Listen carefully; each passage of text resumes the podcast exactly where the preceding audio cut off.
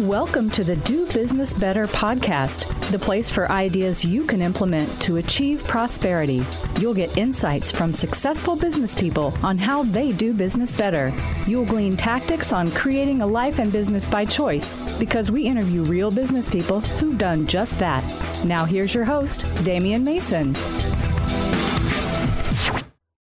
Hey, it's the Do Business Better podcast. I'm your host, Damian Mason, but you knew that. You knew that when you tuned in, and I thank you for tuning in. Got another great episode with you today is my former guest, Lisa Hudson. She has been in business for 30 years along with her husband. Their business is called Fitness by Design, an Indianapolis-based personal training facility. She was in my episode number three, and I brought her back because she's got great knowledge, great wisdom, great information, and also good insights on what it takes to keep a business running running for 30 years. She's been involved for 28 of those 30 years alongside her husband. So you drive around and you say, all right, there's gyms all over the place. Uh, there's, you know, Gold's Gym and 24 hour fitness. How does a company, independent as it is, sitting there in America's heartland, make it for 30 years? You're going to find out. Welcome to the show, Lisa Hudson. Hi, Damian. Thanks for having me back. I'm excited to be back again. Well, you were a great guest the first time, and you know we cut right to the we cut right to the the mustard, so to speak. We just got right in there and said, "All right, we're going to talk about this business." So when you were with me last time, I wrote down a couple of notes. First off, maintaining a, service-based business for 30 years is not easy, and also there's national chains. There's uh, and, and also as we pointed out, nobody needs a personal training facility. It's not like water or bread or food or transportation. You can live without it. But most of us sell things that are not absolute life necessities. You don't need a country club. You don't need uh, expensive champagne. So, what is it that makes you guys successful? Well, we sell the service and we sell the experience that you get when you walk in the door. So, with us, we are very client focused, and our clients come back time and time again and they tell their friends about us because they are happy with the service that they receive. They're getting what they're asking for, which is accountability for their fitness and a great workout routine, a great facility to work out in, someone to greet them when they come in, and to give them a great knowledgeable workout. Yeah, and so your customers are probably a little more upper income because uh, you know if they were a little lower Correct. income, they'd be going to the YMCA or maybe just going to the park. So you've got upper income clientele, and they're paying for the accountability as much as anything. Is it the facility, the accountability, the advanced training, thirty three percent of each? Which how do we break that up? I think it's that's a pretty even break across those three um, objects. Um, but the person that comes in is a busy professional and so they're trying to utilize their time in the best way that they can to be more, more efficient. They don't want to spend a crazy amount of time in the gym when they're trying to balance that between work and family. So we're trying to get them out the door with a great workout. Yeah so your your objective is let's get these these people the fitness objective is fitness and also be respectful of their time and then also bring them a service level and probably i'm guessing uh, the new cutting edge stuff because because there's there's uh, all these new crazes and trends and fads that happen in fitness, right? Correct. So we're, we're cutting the, through the chase. We're getting them what they need to get. Do you do trends? Do you do trendy stuff? Are they in there? Uh, are they in there doing goat yoga? We do actually have a yoga class, um, but we are utilizing the trendy tools as well. I mean, we have kettlebells, we have all the different tools that you want to play with. But I think that what comes into play is how to use those tools to where the client's going to get the best uh, bang for their buck and get the most out of the workout when they come in. What's the average spend per customer? 280 a month probably. So, so for a person that wants this lifestyle and they say i want to be fit i also want a personal trainer because at your facility you can't just join and come in and hit the treadmill. You actually have to have to work out with a personal trainer correct? Correct. So for $300 or less per month your customers get the fitness the objectives the accountability and a professional trainer that has been trained themselves to be a professional trainer to work out with them every time. Yes they do and so, how many times does the average customer come to your facility? Four times a week? No, the average client will come in twice a week. Twice a week. Mm-hmm. So you've got some that come in not at all. you've got some that come in five. Correct. Okay. The most enjoyable aspect of your work. Most enjoyable aspect is at six in the morning when I get to see clients walking in the door. I love it. What time do you guys open? We open at six a.m. And so when in bright and bright and early and bushy tailed, as they say, there's people that are coming in there and they're ready to hit the It's hit a the busy, bricks. busy time. They're ready Yeah. to start. They're ready to start pumping iron and mm-hmm. getting on the and, and getting their their sweat going. That's right. If you could, and you've been doing this for 28 years, the company has been in business for 30 years, which, as I said, is a tremendous attainment. And, you know, anybody listening to this podcast right now, if you're saying, hey, man, I'm an entrepreneur, I, I started out six years ago, good for you. Because as we all know, most companies, most businesses, they say, don't make it past the five year mark. It's like 51% fail or just go out of business. Maybe it's not failure, they just quit within five years. Mm-hmm. So to be in a business for 30 years and expand a couple of different times, you have the big, beautiful building along Interstate 465. I drive by it. Yes. You've been around, you've been doing it. You've probably learned a lot. Now, while you've been doing it, I asked you the most enjoyable aspect of your work. You said seeing those clients roll in at 6 a.m. What's the activity that you least like, or the one you'd eliminate? The job, the role, the. For me, it'd be travel. What do you least like about your business? Probably just managing the cancellations and the scheduling um, can be difficult and challenging. And so, and we're getting better at that, but trying to figure out the best way to handle that so that we get clients back in the door, that my trainer's time is spent um, in the best way that it can be, more most productively. So that's always been the challenge. And if I could get rid of that, I would. It'd be great. You know, my brother, the, uh, the farmer, used to always say that work is work. He didn't pull that whole thing of, oh, Damian, you don't do anything because you just fly around the country and talk, because the reality is everybody's work is work. What do you do that probably some folks wouldn't even think about having to do as part of your work? I mean, there's stuff behind the scenes, there's stuff that's probably harder than it appears to the layman. What's, what's your work that nobody sees? Well, the work that a lot of people don't see is the amount of time and effort that goes into creatively planning their workouts that we give our clients. So there's a lot of behind the scenes. It's education, it's getting a great workout together for that client. So, you know, they're coming in for the half hour, but their trainer has spent a lot of time and energy making sure that we have looked over a good kettlebell workout or whatever the client is looking to try to achieve they may ask us to do something special for the next workout you know i was thinking about doing xyz and so it's up to that trainer to to incorporate that into their routine safely because the client generally doesn't always know what's in their best interest Yeah, so it's kind of like just like my business. Obviously, I get paid to deliver speeches at corporate events and association meetings. Well, it's a lot of money to get paid to just go up there and talk for an hour. Well, there was also the preparation. There was the fact that I read the Wall Street Journal, I take articles, and I actually then dissect them and say, what does this mean for our industry? Then I do some research, and then I also have to book the travel. I also have to call the client. I also have to do all of those things that go into this. Not to mention the years of uh, the years of work that you've done to give you the experience. So everybody has more work than they think. exactly What things have you gotten wrong and right? You can choose to answer both of those or one of them. It doesn't matter. What things have you gotten wrong or right over the years that you know have been really, really educational? Like you're like, hey man, I did this right, and I tell you that's really helped us. Or I kind of made a boo boo over here, and I had to correct it. and It took me a year to do so. Which thing?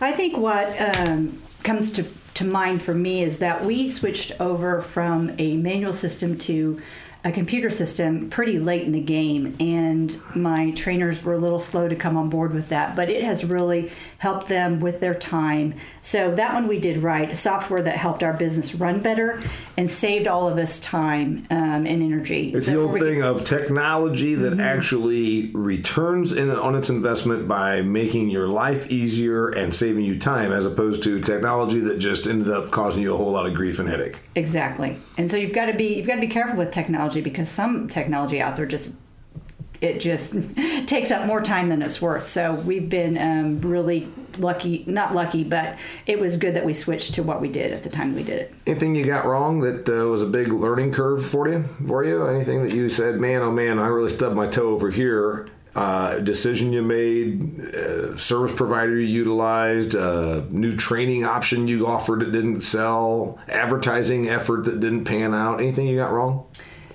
I think that yeah, there's definitely been some of those um, on the advertising end of it, um, just finding the right thing that works for us and um, perhaps. So that's been that's that's always difficult. It is always difficult. I just was asked on Saturday at a session I did how they should how this individual's company should be marketing, and I said, "Oh, that's like, Yeah.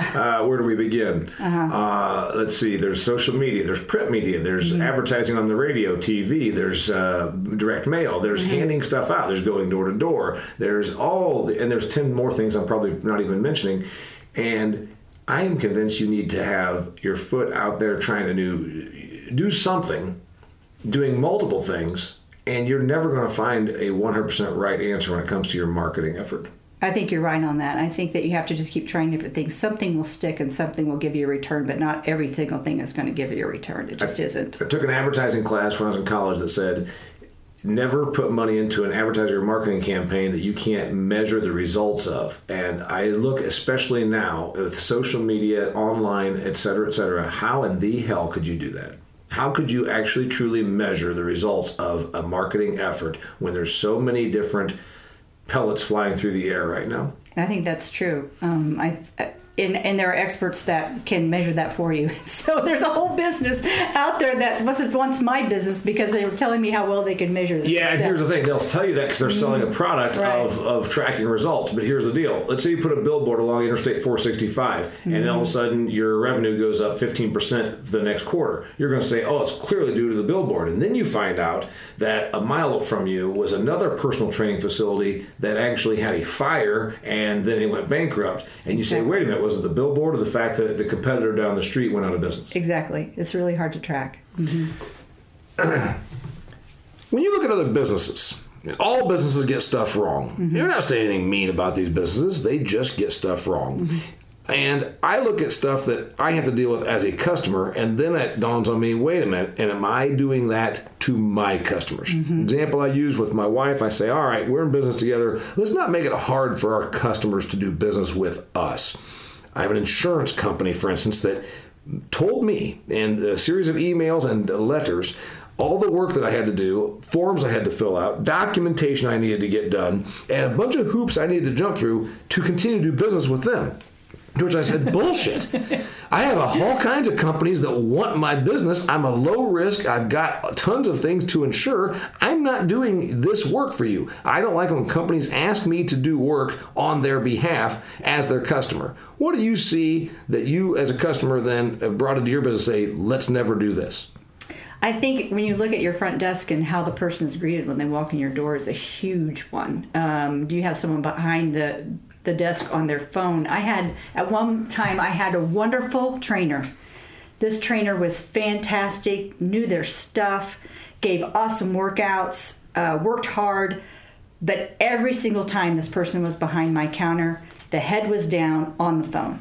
Couldn't break them of the habit. And so when my customer sees that when they walk in the door and they're the first one to say hello, it's just not a good vibe. So- Because the person that's coming in there says, I'm spending $280 per month, and this person could care, could care less Yeah. whether I'm here or not. Exactly. Because while they still will get the training and they Mm-hmm. still will get the fitness and they still will reach their objective, they didn't feel valued when they walked in the door. Exactly. And feeling valued is very important when you're buying a service that, again, is not a complete life necessity.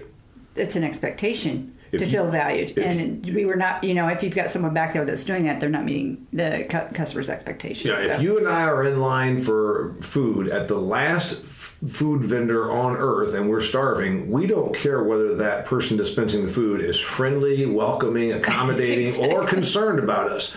But when we're walking into a facility to pay for fitness, mm-hmm. and there are other places that could do the same thing for us, how do you differentiate yourself? Besides service, of course, which is the big one. Well, our facility is top notch, and we are getting in new equipment. We just got in two new pieces of equipment here recently. Um, and it's not just about the equipment, it's about the brightness of the facility and the experience that the customer has when they walk in the door. So it goes from the front of the house to the back of the house, locker rooms, the whole thing. You've got It has to be a certain wow factor. It does. It has to. Yeah, it has to be a certain wow factor. So there's a certain amount of uh, uh, shiny new car uh, lot. Correct. There's a certain amount of gleaming equipment that has to. It, it doesn't smell. It has to. Right. It has to have the right vibe. There's got to be a little bit of music, but not too loud and not Correct. too offensive. Mm-hmm. So there's that factor, and then of course there's your people. yes, Got it. And you've got good ones. we've got great ones. They've been with me a long time. Most of them. How important is creativity in your business? I think it's essential. Um, my husband has a lot of the creativity on his end and um, on searching out and looking at routines, how to put them together, what works best, um, gleaning information from other professionals in the industry. And so creativity is very important from my end. How can we do things better? Looking at them, looking at things from the front desk perspective. How can I create a better experience for the customers that walk in here? Um, so creativity is important. Um, you can, it touches every realm of.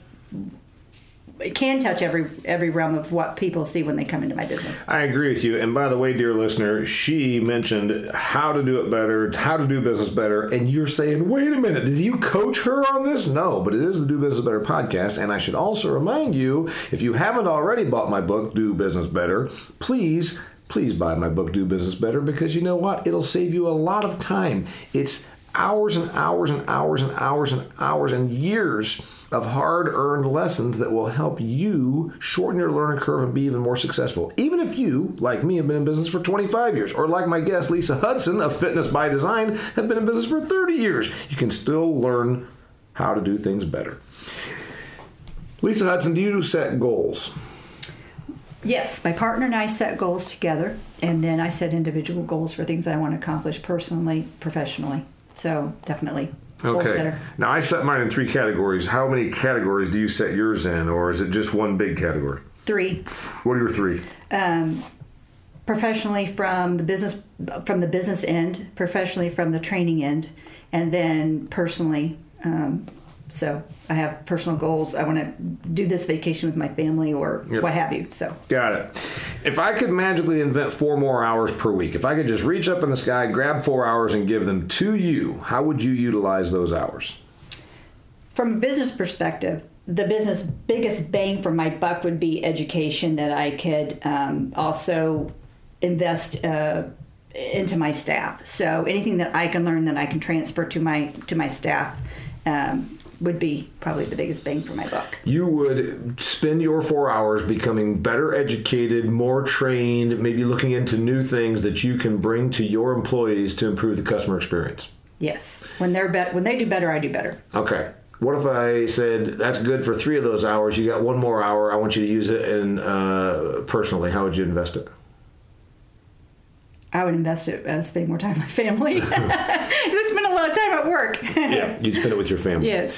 Uh, then you, speaking of family, work alongside your husband. 28 of the 30 years your company has been in business, you have been with him and part of the business. How do you make that work? Because I also work, my wife works with me, and I was raised on a family farm, and God knows we didn't work well together. We worked a lot together, we didn't work well together. How do you make it work? We just it's it's always clicked for us. I think for some people it clicks for other people it, it just never will. And for us it's always worked. We even share an office. So and that's been important for us because we want to seem united. And uh, we are united in our effort so uh, for us to have an office together works well for us Uh, if I had to share an office with uh, Lori, one of us would have would not be and uh, would not be around in about that's a week. what people generally tell me Uh, no, it, it would not work for me. How has work changed for you in the last five or ten years? I mean, you work a lot, right? I work a lot of hours, and it's ebbed and flowed uh, depending upon the ages of my children and where they were at uh, in their schooling and that type of thing. But lately, um, I work a little more than I used to. I've picked up some clients, which I really enjoy, and Meaning, meaning that you are filling the role of personal trainer, whereas you were more of the business person, the Correct. administrative person, the wear every hat person. Now you actually are doing the sweat. I'm doing some training, yes, hmm and so that takes up a little bit more of my time. So I'm actually working uh, more hours than I did. Got it. Uh, and five years ago, what was different then? You're doing you're doing more training now. What else? What have you learned over those five or ten years? How do you work smarter? I work smarter by um, giving my trainers more responsibility. I think that's the only way you can work smarter is by you know giving your hat to someone else, utilizing their other talents because your my trainers just don't only train. I've got one trainer that is superb on the marketing end, and she's really been a great um, asset to me in that regard. I've got another one that just has a really um, good eye for detail, so she can tell me when things are awry and is willing to speak up. And I have, you know, staff that's been with me for several years, and so they, they know the ins and outs of the business and how we like to run things. And so they keep everything on task. So they understand really, the image, they understand the culture, they understand they what you're selling. They definitely do. Yes. One of the keys to your success because of that right there, yes?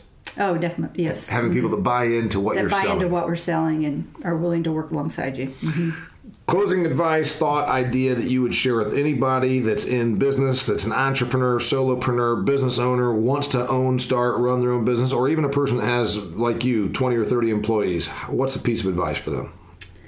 Idea. Stick with what you know and what you like. Um, don't be afraid to learn. Definitely keep learning and incorporate that into your business and I think you'll you'll definitely keep going keep going forward Lisa Hudson of Fitness by Design, an Indianapolis based personal training facility, has been my guest. Second time she's been on the show because she had so much good information the first time, and I thought this is good stuff and everybody can glean something from it. I'm Damian Mason, your host. Until next time, thank, thank you, by the way, Lisa, for being on the show. I loved being here. And, and until next time, this is the Do Business Better podcast.